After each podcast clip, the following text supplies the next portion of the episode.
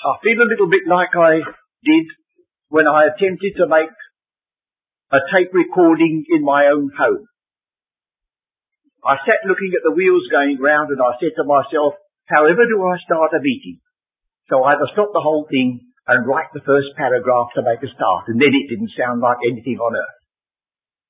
Because there's been such a wonderful presentation of truth to us in many ways today uh, that um, it seems almost superfluous, and yet I must go on, mustn't I? So I'm going to first of all read three passages and then attempt to link them together. First of all, the Acts of the Apostles, chapter 20. The apostle, speaking to the saints at Ephesus, reminded them of what sort of person he had been, and then reveals that the public ministry, which had occupied his thought and time and attention, was coming to an end. Verse 22, And now behold, I go bound in the Spirit unto Jerusalem, not knowing the things that shall befall me there, save that the Holy Ghost witnesses in every city, saying that bonds and afflictions abide me. But none of these things move me. Neither count I my life dear unto myself, so that I might finish my course with joy, and the ministry which I have received of the Lord Jesus to testify the gospel of the grace of God. So he was there at the parting of the ways.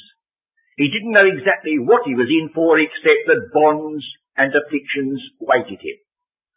And then I pick up the word that our brother Streets emphasized so well this afternoon in Ephesians 3, verse 9, and to make all men see what is the dispensation. Now some of you may have wondered why he said dispensation, because reading your authorized version it says fellowship, doesn't it? Well, the revised version has put dispensation because that appears to be the true reading and to make all men see what is the dispensation of the mystery, which from the beginning of the world has been hid in God.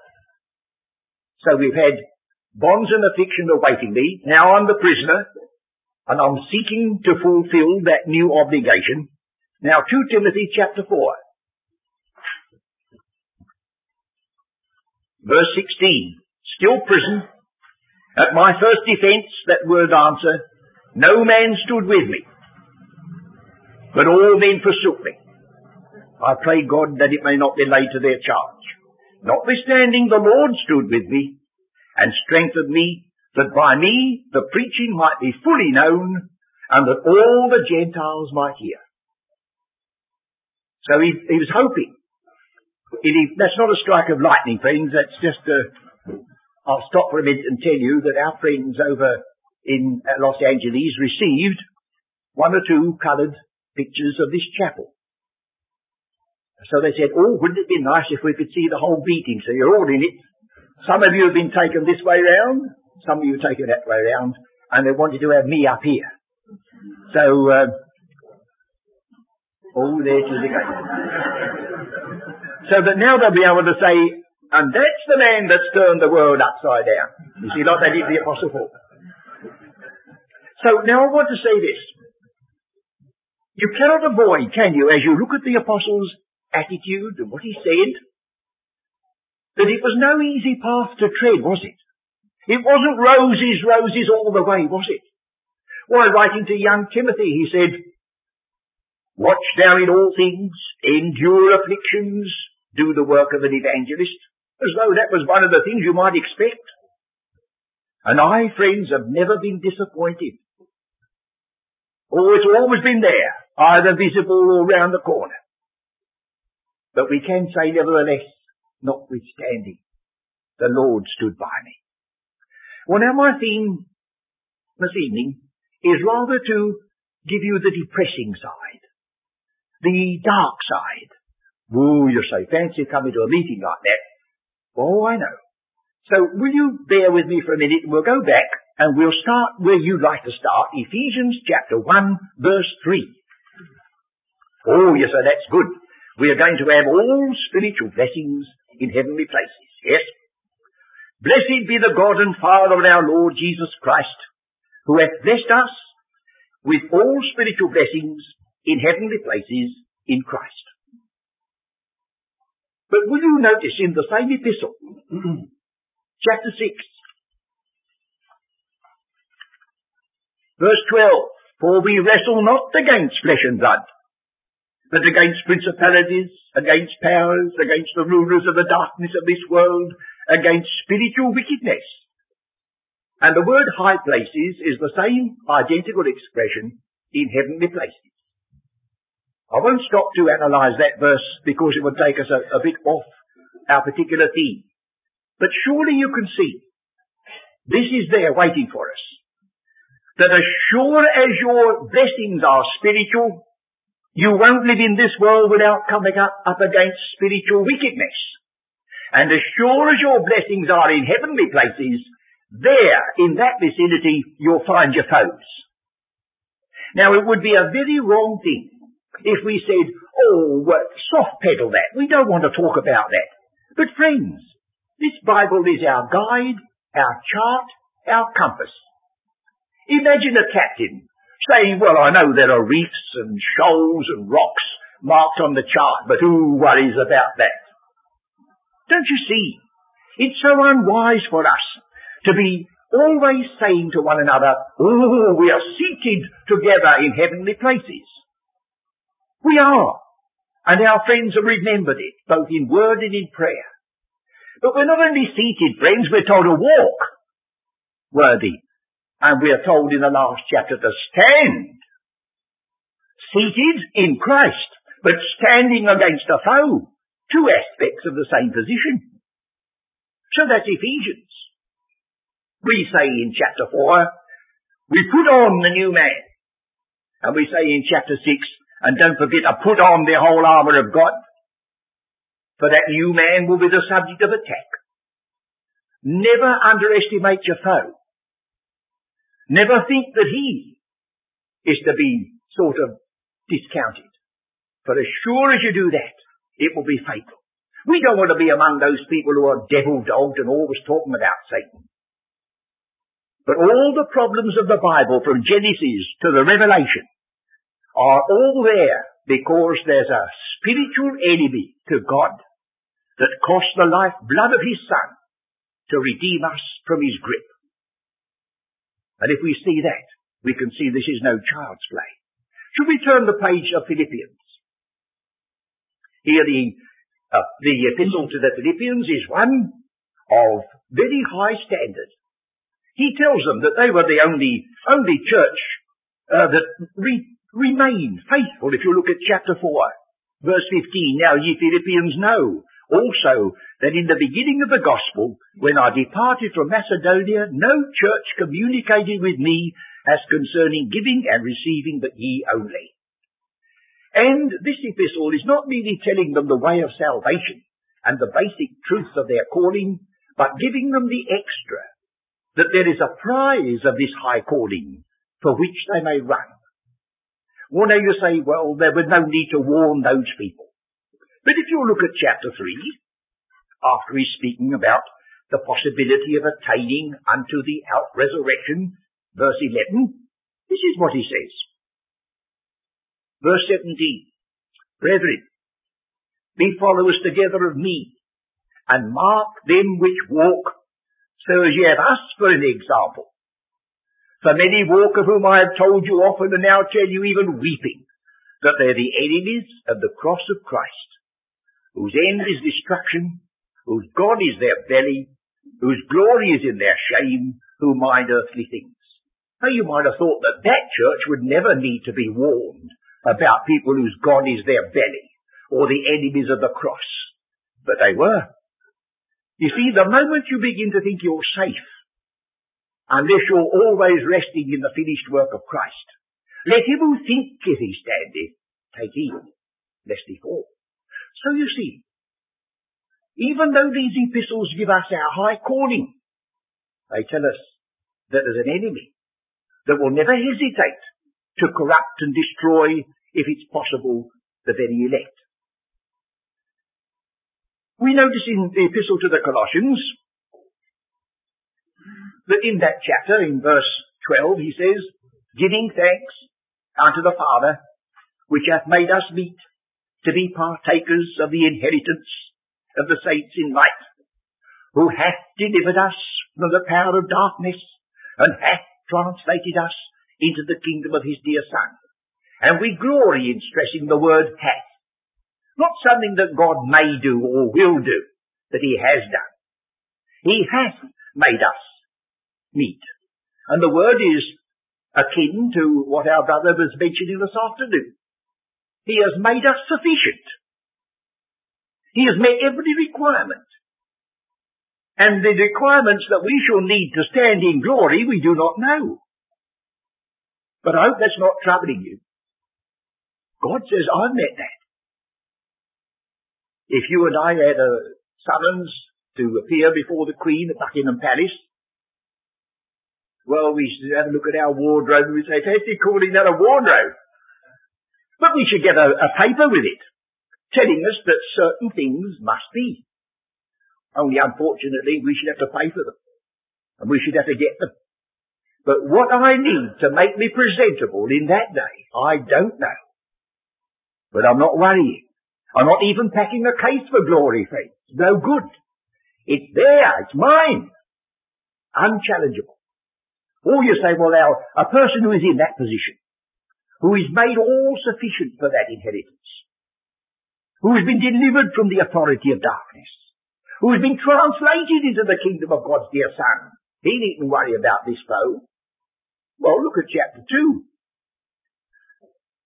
Chapter 2 is a wonderful chapter of warning somebody. Look at verse 8. Beware lest any man spoil you. Not merely spoil you, but make a spoil of you. Or look at verse 18. Let no man beguile you of your reward. Don't you see? There's no epistle that we've looked at now at this, this present reading, but what puts marvellous blessings and equally wonderful pitfalls. Uh, come back again to chapter 1 of Colossians. Verse 22. In the body of his flesh through death to present you holy and unblameable and unreprovable in his sight.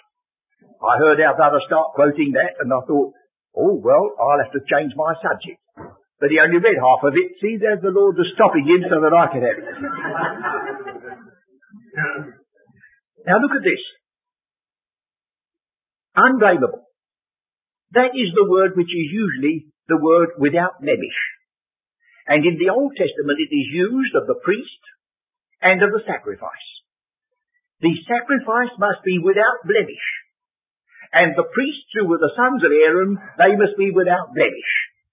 Well, I wouldn't pass. Of course, we can't see one another as we are.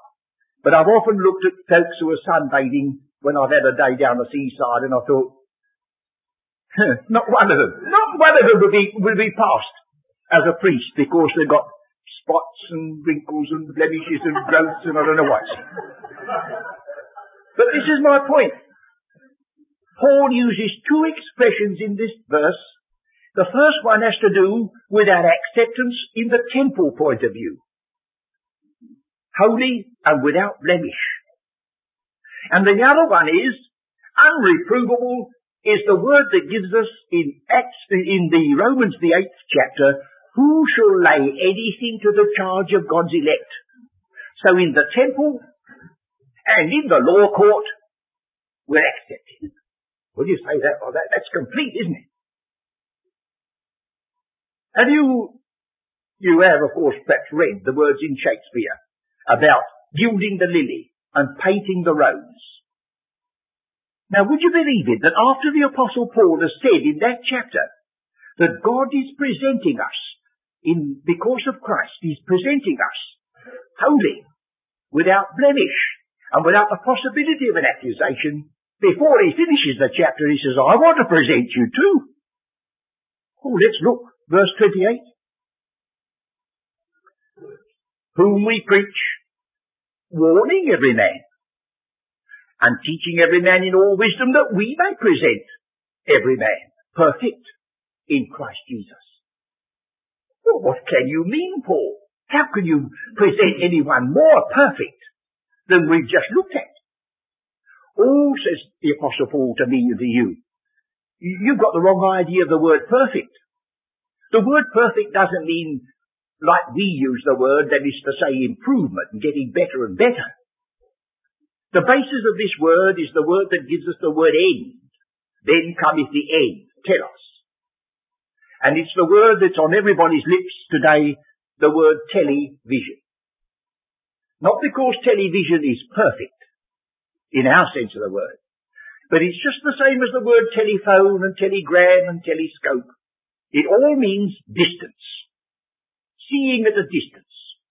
Hearing at a distance. Writing at a distance. And even our Saviour, the sacred words on the cross when he said, it is finished, is the verbal form of the word telly. I have touched the tape at the end. Finished. Now he says, it's one thing for you in Christ to be accepted. It's another thing as to whether you personally are acceptable. Won't you try to strike a little balance between your high calling and your present walk? I want to present you as one who takes that blessed position to its legitimate end. The same argument you can see in the Epistle to the Corinthians. He gives a whole list. He says, what fellowship hath light with darkness, with, uh, you know, darkness and light and uh, the infidel and the believer, and he sends it all up and he says, therefore let us cleanse ourselves, cleanse ourselves, perfect in holiness. Oh, you say you can't perfect holiness. No, not in our sense. But taking holiness to its legitimate conclusion. Not merely saying, oh, I'm blessed with all spiritual blessings and that's the end of it. That's only the beginning of it, down here. We haven't reached them yet, but it should have a bearing upon our attitude. And one thing the apostle is clear from the blood of all men. There's hardly any epistle but what he gives warning after warning about the subtlety of the attack, the wiles of the devil, the need to put on the armour of God. He warns you and me that there's an evil day waiting us before the glory is reached. And you see, it would not be to, be to the glory of our Saviour if we are taken unawares. We've been given a weapon. Only one weapon. The sword of the Spirit. Well, it needs to be used. You want to know how to handle it. This is our opportunity to get to know how to use that sword of the Spirit, so that when that evil day comes, we shall not be taken unawares. So I, I hope you're not feeling, oh dear, this is all this emphasis upon the foe and the enemy and the battle and the darkness and the sufferings and the tribulations. Well, they're, they're all there, plenty of them, friends, and they're written for our learning. So this man says, whom we preach, warning every man warning those who were accepted in the beloved like that, that he might present them as those who had taken the truth right to its legitimate end. Now, when I read Acts of the Apostles chapter 20, he made a prayer. He said, none of these things move me, but the one thing I do desire is that I may finish my course. 2 Timothy tells you that that prayer was granted. So shall we look at 2 Timothy?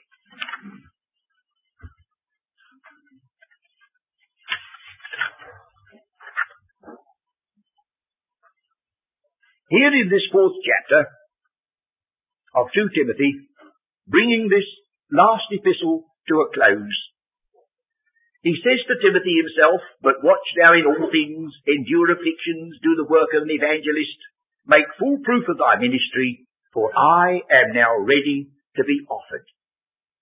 And the time of my departure is at hand. Here's a little warning for some of us. Never make boasts, except your boast in Christ. This man in Philippians used those two words. In Philippians he said, if I had my choice, I would choose to depart and be with Christ. He said in Philippians, Yea, if I be offered upon the sacrifice and service of your faith, I rejoice. I'm willing to depart and I'm willing to be offered. He says, the time's come. The time has come I'm now going to depart.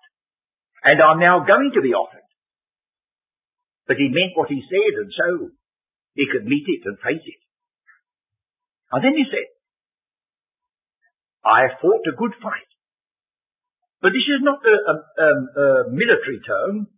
This is what we call an agonistic term. It has to do with sport, running, wrestling, a figure from the Greek sports.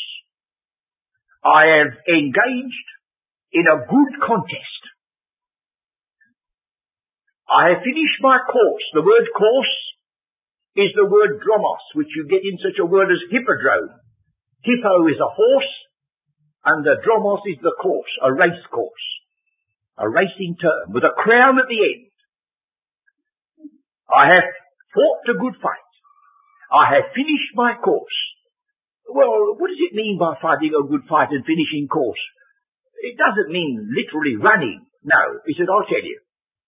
I've kept the faith. I've kept the faith. And if anyone at the end of his term can, in all good conscience, look up into the face of Christ and say, I have kept the faith, well, he's fought a good fight, friends. And he'll know something about it too. And he will have finished his course. I suppose Nero might have thought, I don't know whether he ever said such words, and looked at the Apostle Paul when he was conducting his defence. I'll finish him. But he never did, friends.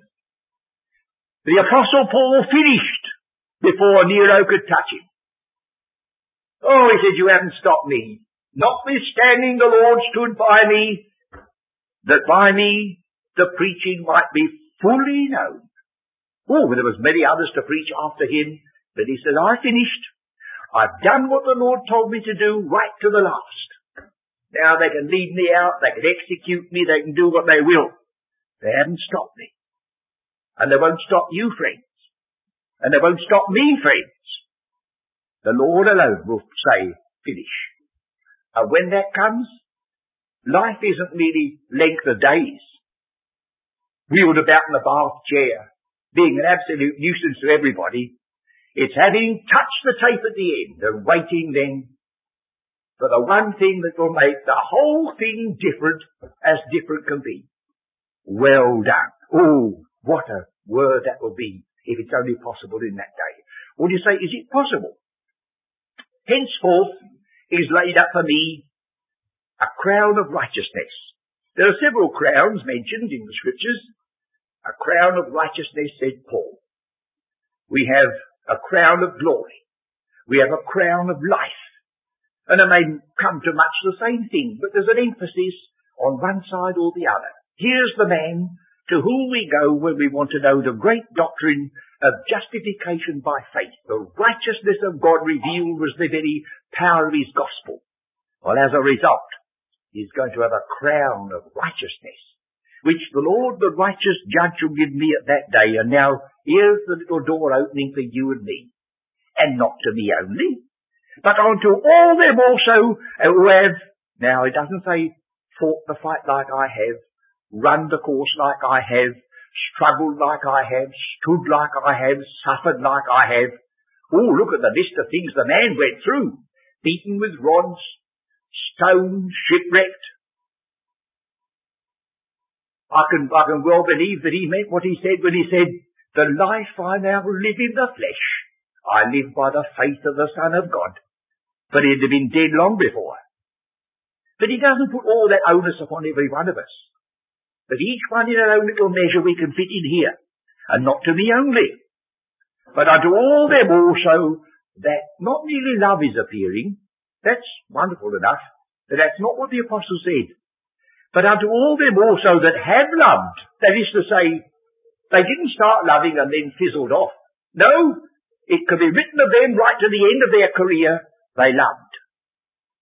Oh, look at verse 10. Demas. Now, in Colossians, Demas is mentioned when he's sending salutations and remembrances.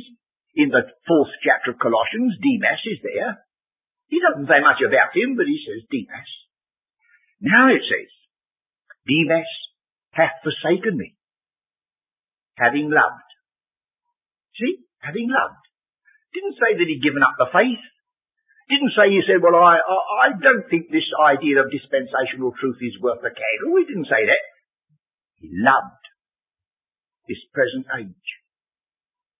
And then you look across to chapter 3 and you see how this apostle, uh, when he is emphasizing, as he does here, the character of the last days, puts his finger on the word love. You see, this afternoon, we've had emphasized before us that there is a bare possibility that we are getting very, very near to the end of this calling. All the movements in the Middle East, the lands of the Bible, seem as though the nations are getting put back into the same place that they were 2,000 years ago when Christ was rejected. And as we study the books of Daniel and the book of the Revelation, we begin to feel that these things are so. And our Saviour, in the very same chapter that he said, no man knows the day or the hour of the second coming, he also said, well, you observe the sky, you see the fig tree, won't you interpret the signs of the times? We are right to do that. Well, if that's the case, friends, how is this dispensation going to end? If you say, I don't know, well, you won't be able to stand if there's a terrific onslaught, will you? Don't you see Ephesians says there's an evil day, and you ought to be preparing now with that whole armour to know how to use it. And whatever you do, friends, whatever you do, don't try to wear second-hand armour. You know the story in the Old Testament? It always makes me, appeals to me. There's young David, a stripling. He goes up to meet Goliath. And Saul was head and shoulders above the rest of the people. And Saul said to David, put my armour on. We'll talk about that picture I've seen outside the theatre where knights were bold. And I think it was John Welsh who t- played the part. That wasn't me. David must have felt an absolute idiot, dressed up in armour that was on a man head and shoulders. But friends, he's no more an idiot than many I meet. They're walking about in second-hand armour. They are believing because somebody else told them something. And that won't stand you in that day, friends. No. You've got to stand alone with the Lord in that day. Every one of us. Take the case of Barnabas. What a lovely character Barnabas was. He went out of his way to bring back Saul when he was, would have been forgotten. And then he goes up to Jerusalem and he stands firm with the apostle Paul. Barnabas. I'm looking at Galatians 2 in my mind. And in the same chapter, he joins up with Peter and he goes over with Peter's assembly. Now that man, you see, hadn't got it complete. He was standing in the strength of another man, Paul. And when he got in the shadow of another one, Peter, he went over. All see to it that you live up to the word Berean, friends. And the Berean is this, first and, and foremost. He searches to see if it is so. And if it is so, it doesn't matter who tells him. Or what anyone says. If it's so, it's his. So we put on the whole armour of God, and we ought to put it on now. We ought to begin to know its use, and we ought to be able to use that one weapon. We ought to be able to test the trustworthiness of the shield of faith, which is able to quench all the fiery darts of the wicked, and so on. I think that now the time might come, I mustn't go on too long this evening, just to give a word or two about the general outline of 2 Timothy, and then focus attention upon a few words in chapter 3 you will notice that the epistle as a whole revolves around three words. And these three words are repeated. In chapter 1, verse 8 to 18, we have the apostle forsaken. You can see, he says in verse 15, all they which are in Asia be turned away from me. And when you get to chapter 4, you find in verse 16, at my first answer, no man stood with me, but all men forsook me. It begins and ends on that note. But with this point, in the first chapter, they turned away from Paul. In the last chapter, they turn away their ears from the truth, and that's the order. You'll discover that when anyone wants to attack the truth that we stand for, that you stand for, they'll nearly always have a disparaging remark about the Apostle Paul. They'll tell you that you're a Paulite. And I say to them, if I was as rude as you are, and I can be, friends, believe me, if I'm as rude as you are, I'd call you a Matthewite.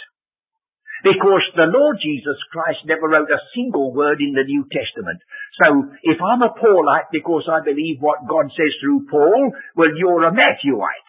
Because you're supposed to believe what the Lord said through Matthew. So where are we? Nowhere.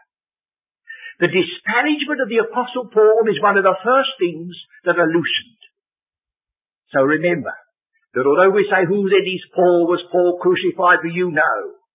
But he was the chosen vessel by the Saviour, and I must honour that. And he's the only one in the New Testament who bears the title, the Apostle of the Gentiles.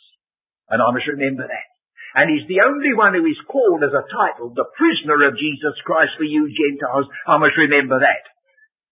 And you see, they undermine that. So in the first chapter, Paul says they turn away from me. In the last chapter, there's the consequence. They turn away their ears from the truth. In the last chapter, it says they shall be turned unto fables. That word is strictly the word myth, M-Y-T-H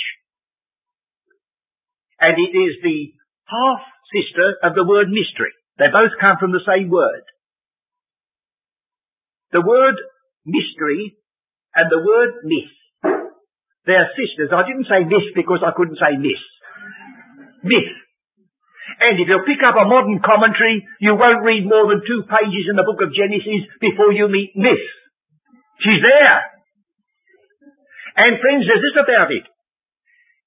If you do not see the truth of the mystery today, you'll most likely turn to myths because you can't make top and the tail of what God's doing today. As our brother said just before I started, he had a great problem about saying spiritual Israel, and explaining it all away. So instead of saying, oh, let's, don't say nothing, uh, don't say anything about the mystery, they won't understand. So you must tell them there's a secret revealed and that reveals things that they're mystified about. So there's the alternatives. You either believe the mystery and all its glories, or if you're not careful, it'll all become a myth. And all because here was the Lord's messenger, and you turned away from him. Just a little bit of advertising comes in here. A book is almost ready, and it is the autobiography of somebody who ought to know better.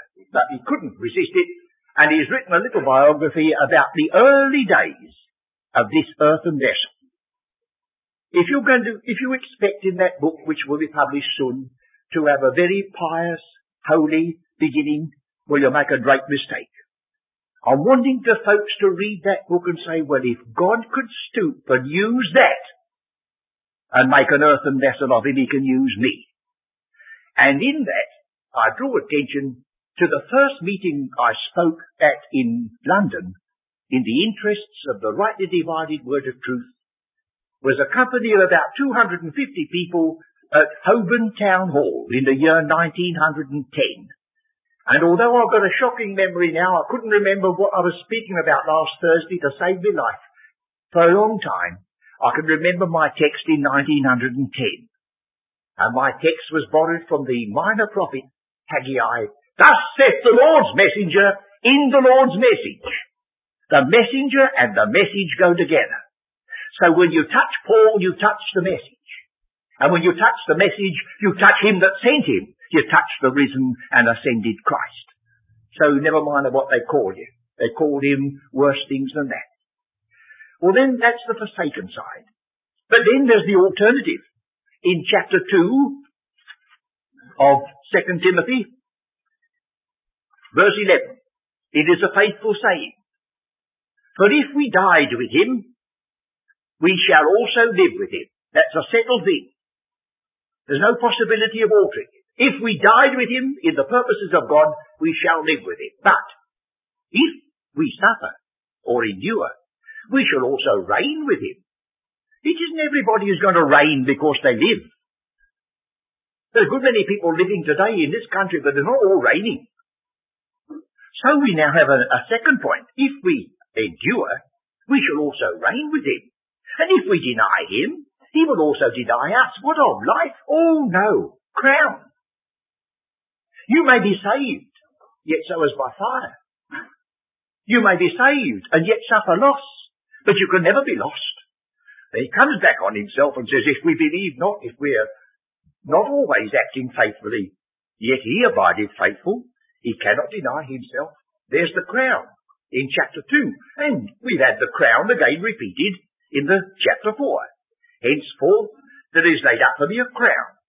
So we have forsaken twice over, and the crown twice over, and then we have the word which means so much to us in 2 Timothy 2, 14 to 26, this one, one that comes in verse 15.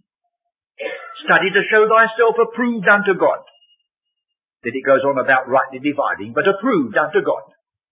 And that is echoed by the opposite to that word in chapter 3, where we have um, reprobate concerning the faith. That's in chapter 3. What's the verse of that one? 8, yes.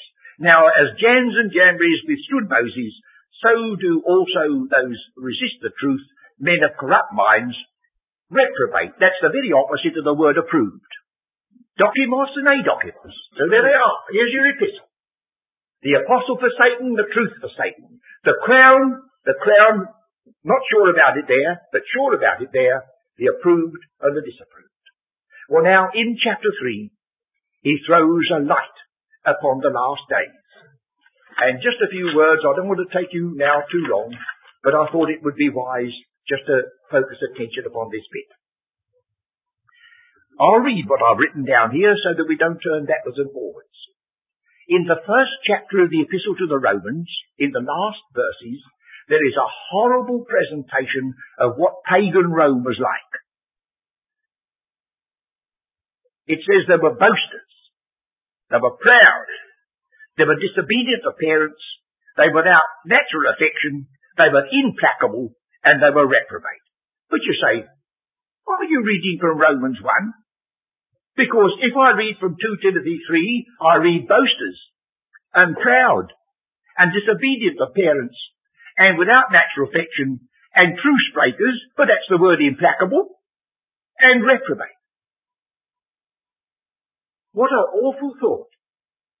This present world with all its progress, this present world after 2,000 years gospel preaching, this present world with all its science is going into paganism. And you've only got to read literature. You've only got to study the trend of things to know that God is not in all their thoughts, it's going. And all the evils that arise out of that are coming. Paganism. So we look a little bit more at chapter 2, uh, chapter 3 of 2 Timothy. This know also, that in the last days, perilous times shall come. Perilous times. The word is used to describe the man who was untamable in the tombs, you remember, possessed of devils. That's the character. Not a very happy thought, is it?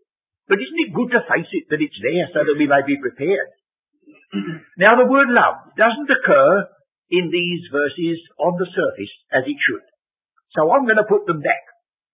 For men should be lovers of their own selves, lovers of money. And then in verse 3, without natural affection. And then in verse 4, lovers of pleasures more than lovers of God. The whole terrible thing depends upon love. So Demas hath forsaken me, having loved this present age. Where your love is, you see, will decide your destiny. All these people they love pleasure rather than love God. They love themselves. They love money.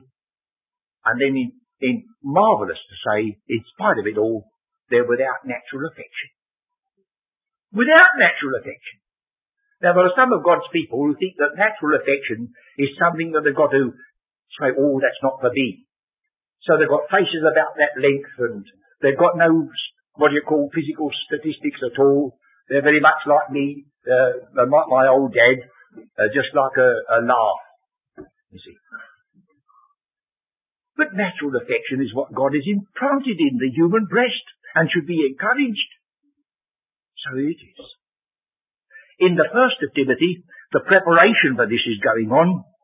Doctrines of demons, denying marriage, mustn't eat this.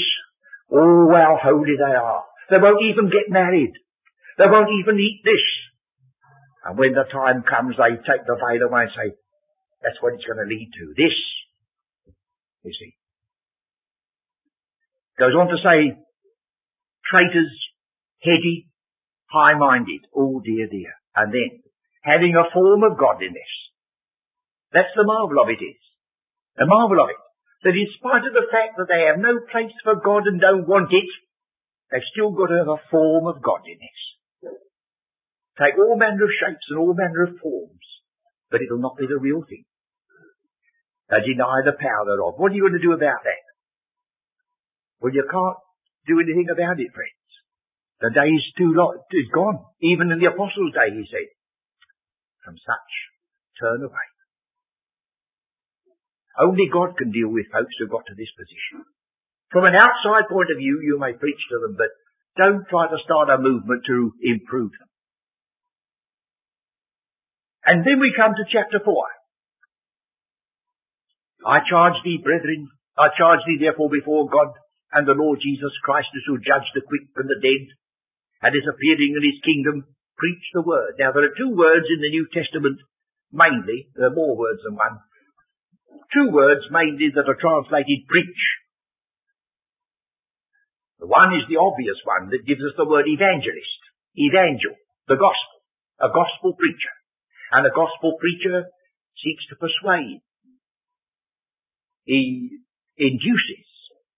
He does his utmost. He pleads. But that's not the word here. This word means to act as a herald. Now, whenever there's a death of a king in this country, as in others, they have no interval, so that there should be no usurpation of the crown. The king is dead. Long live the king. The, the herald goes out and he doesn't say, excuse me for interrupting you for a moment, but uh, would you mind? Oh, there's nothing like that. That proclamation goes out without any beseeching. And woe to you if you don't listen to it. You may be a traitorous person, even though you didn't intend so. See, he says, proclaim the word. Instant in season. And we very often quote this, instant in season and out of season. But there's no and there. But it's always in season from God's point of view and will always be out of season to the other person's point of view. It has been said that the gentleman is one who will never introduce a topic into a society that will be at all upsetting. Well, you and I can't be gentlemen. Because the moment we speak of Christ in a good many societies, it's upsetting. So you've got an outside position. Herald the word. Supposing they don't hear. For the time will come when they will not endure sound doctrine. But after their own lust they shall heap to themselves teachers having itching ears. Now I've met some folks who thought that it was the teachers that had the itching ears. But it's the listeners that have the itching ears, and this man has got qualifications that, alas, he's received Sometimes it is theological training and he's a proper tickler. And that's about all the poor man does. Occupies a pulpit. Tickles the ears. And they shall turn away their ears from the truth. And they shall be turned unto myths. We're getting now to the edge of things here, friends, in this story. And then he comes back to Timothy. But watch thou in all things. Not merely pray, Watch and pray. You watch because of the enemy. Endure afflictions. Do the work of an evangelist. Make full proof of thy ministry. And so I felt that it might be a wise thing this evening if I had the opportunity to speak here. Not merely to dwell upon our blessings, but just to say, and don't forget, the warnings, they're all a part of scripture, they're all written for our learning, and we shall be the better equipped if we give heed to them. Now we won't go away and say, oh, what a dreadful prospect is in front of us. No. Weeping may endure for a night. But joy cometh in the morning. So whether it's a long time or a short time, whether it's hard fighting or whether it's slack, we know that when that day dawns, we shall look back and say, it's all been well. It's such an encouragement to us friends at this little chapel to be so discommoded that we haven't got room for you all. I feel like I have spoken at another meeting and I'm looking at one friend now, he knows what I'm going to say, I think, when I say to them at one particular meeting, are you all sitting uncomfortably? Then I'll begin. well, I hope you'll all sit uncomfortably in this meeting many a time yet, friends, because of the interest that you manifest in coming, all the journeys you have, all the distance you have uh, to share with us on these occasions. We are very grateful for it. And you are conscious, aren't you, that this is like Euclid speaks about a neither point nor magnitude. We are a little centre. It's not what we do here that matters most, it's what the outcome is. And when we begin to think, as we are learning, that we have an invisible congregation that are practically in the five continents, that I ask you to pray for me and our brothers who share this tape recording. For when I crawl up here on a Thursday evening, I think, well, here I go again. I'm going to start speaking, and what I say is going to be repeated over and over and over again in America, in Australia, in New Zealand, in different parts of Africa. Some go to India, up and down this land, and in Scotland, and I don't know where else. Over and over again. It must run now into thousands. Because I've tipped over the 300 and they're multiplied and duplicated over and over again. Isn't it a joy to look back over the past and say, that's what God can do. He can pick out one person who hadn't got the remotest qualifications for the job at all. And he could set him apart and he could hold him up so that in spite of all sorts of temptations he didn't give way and he set his seal upon the truth now. Won't you take courage from that, friends? Won't you go back and say, well, what God can do for him, who's he? who is he? Like they said about who is Paul? But a messenger, but a vessel. He says we have this treasure in earthen vessels, that the excellency of the power may be of God and not of ourselves. Dear earthen vessels, will you not put yourself at the disposal of this same great fitter?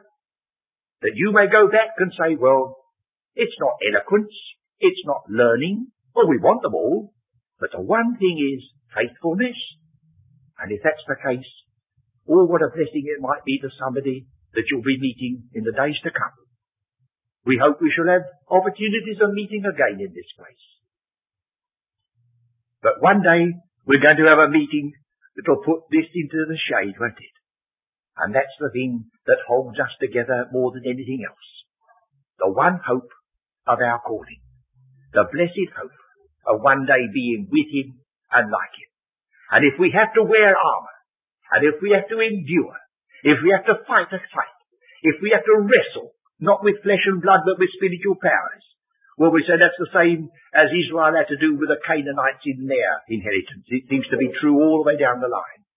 So God give us great faithfulness that we may still rejoice that we are seated, still remember that we should walk, and not forget that he says that you may be able to stand in the evil day.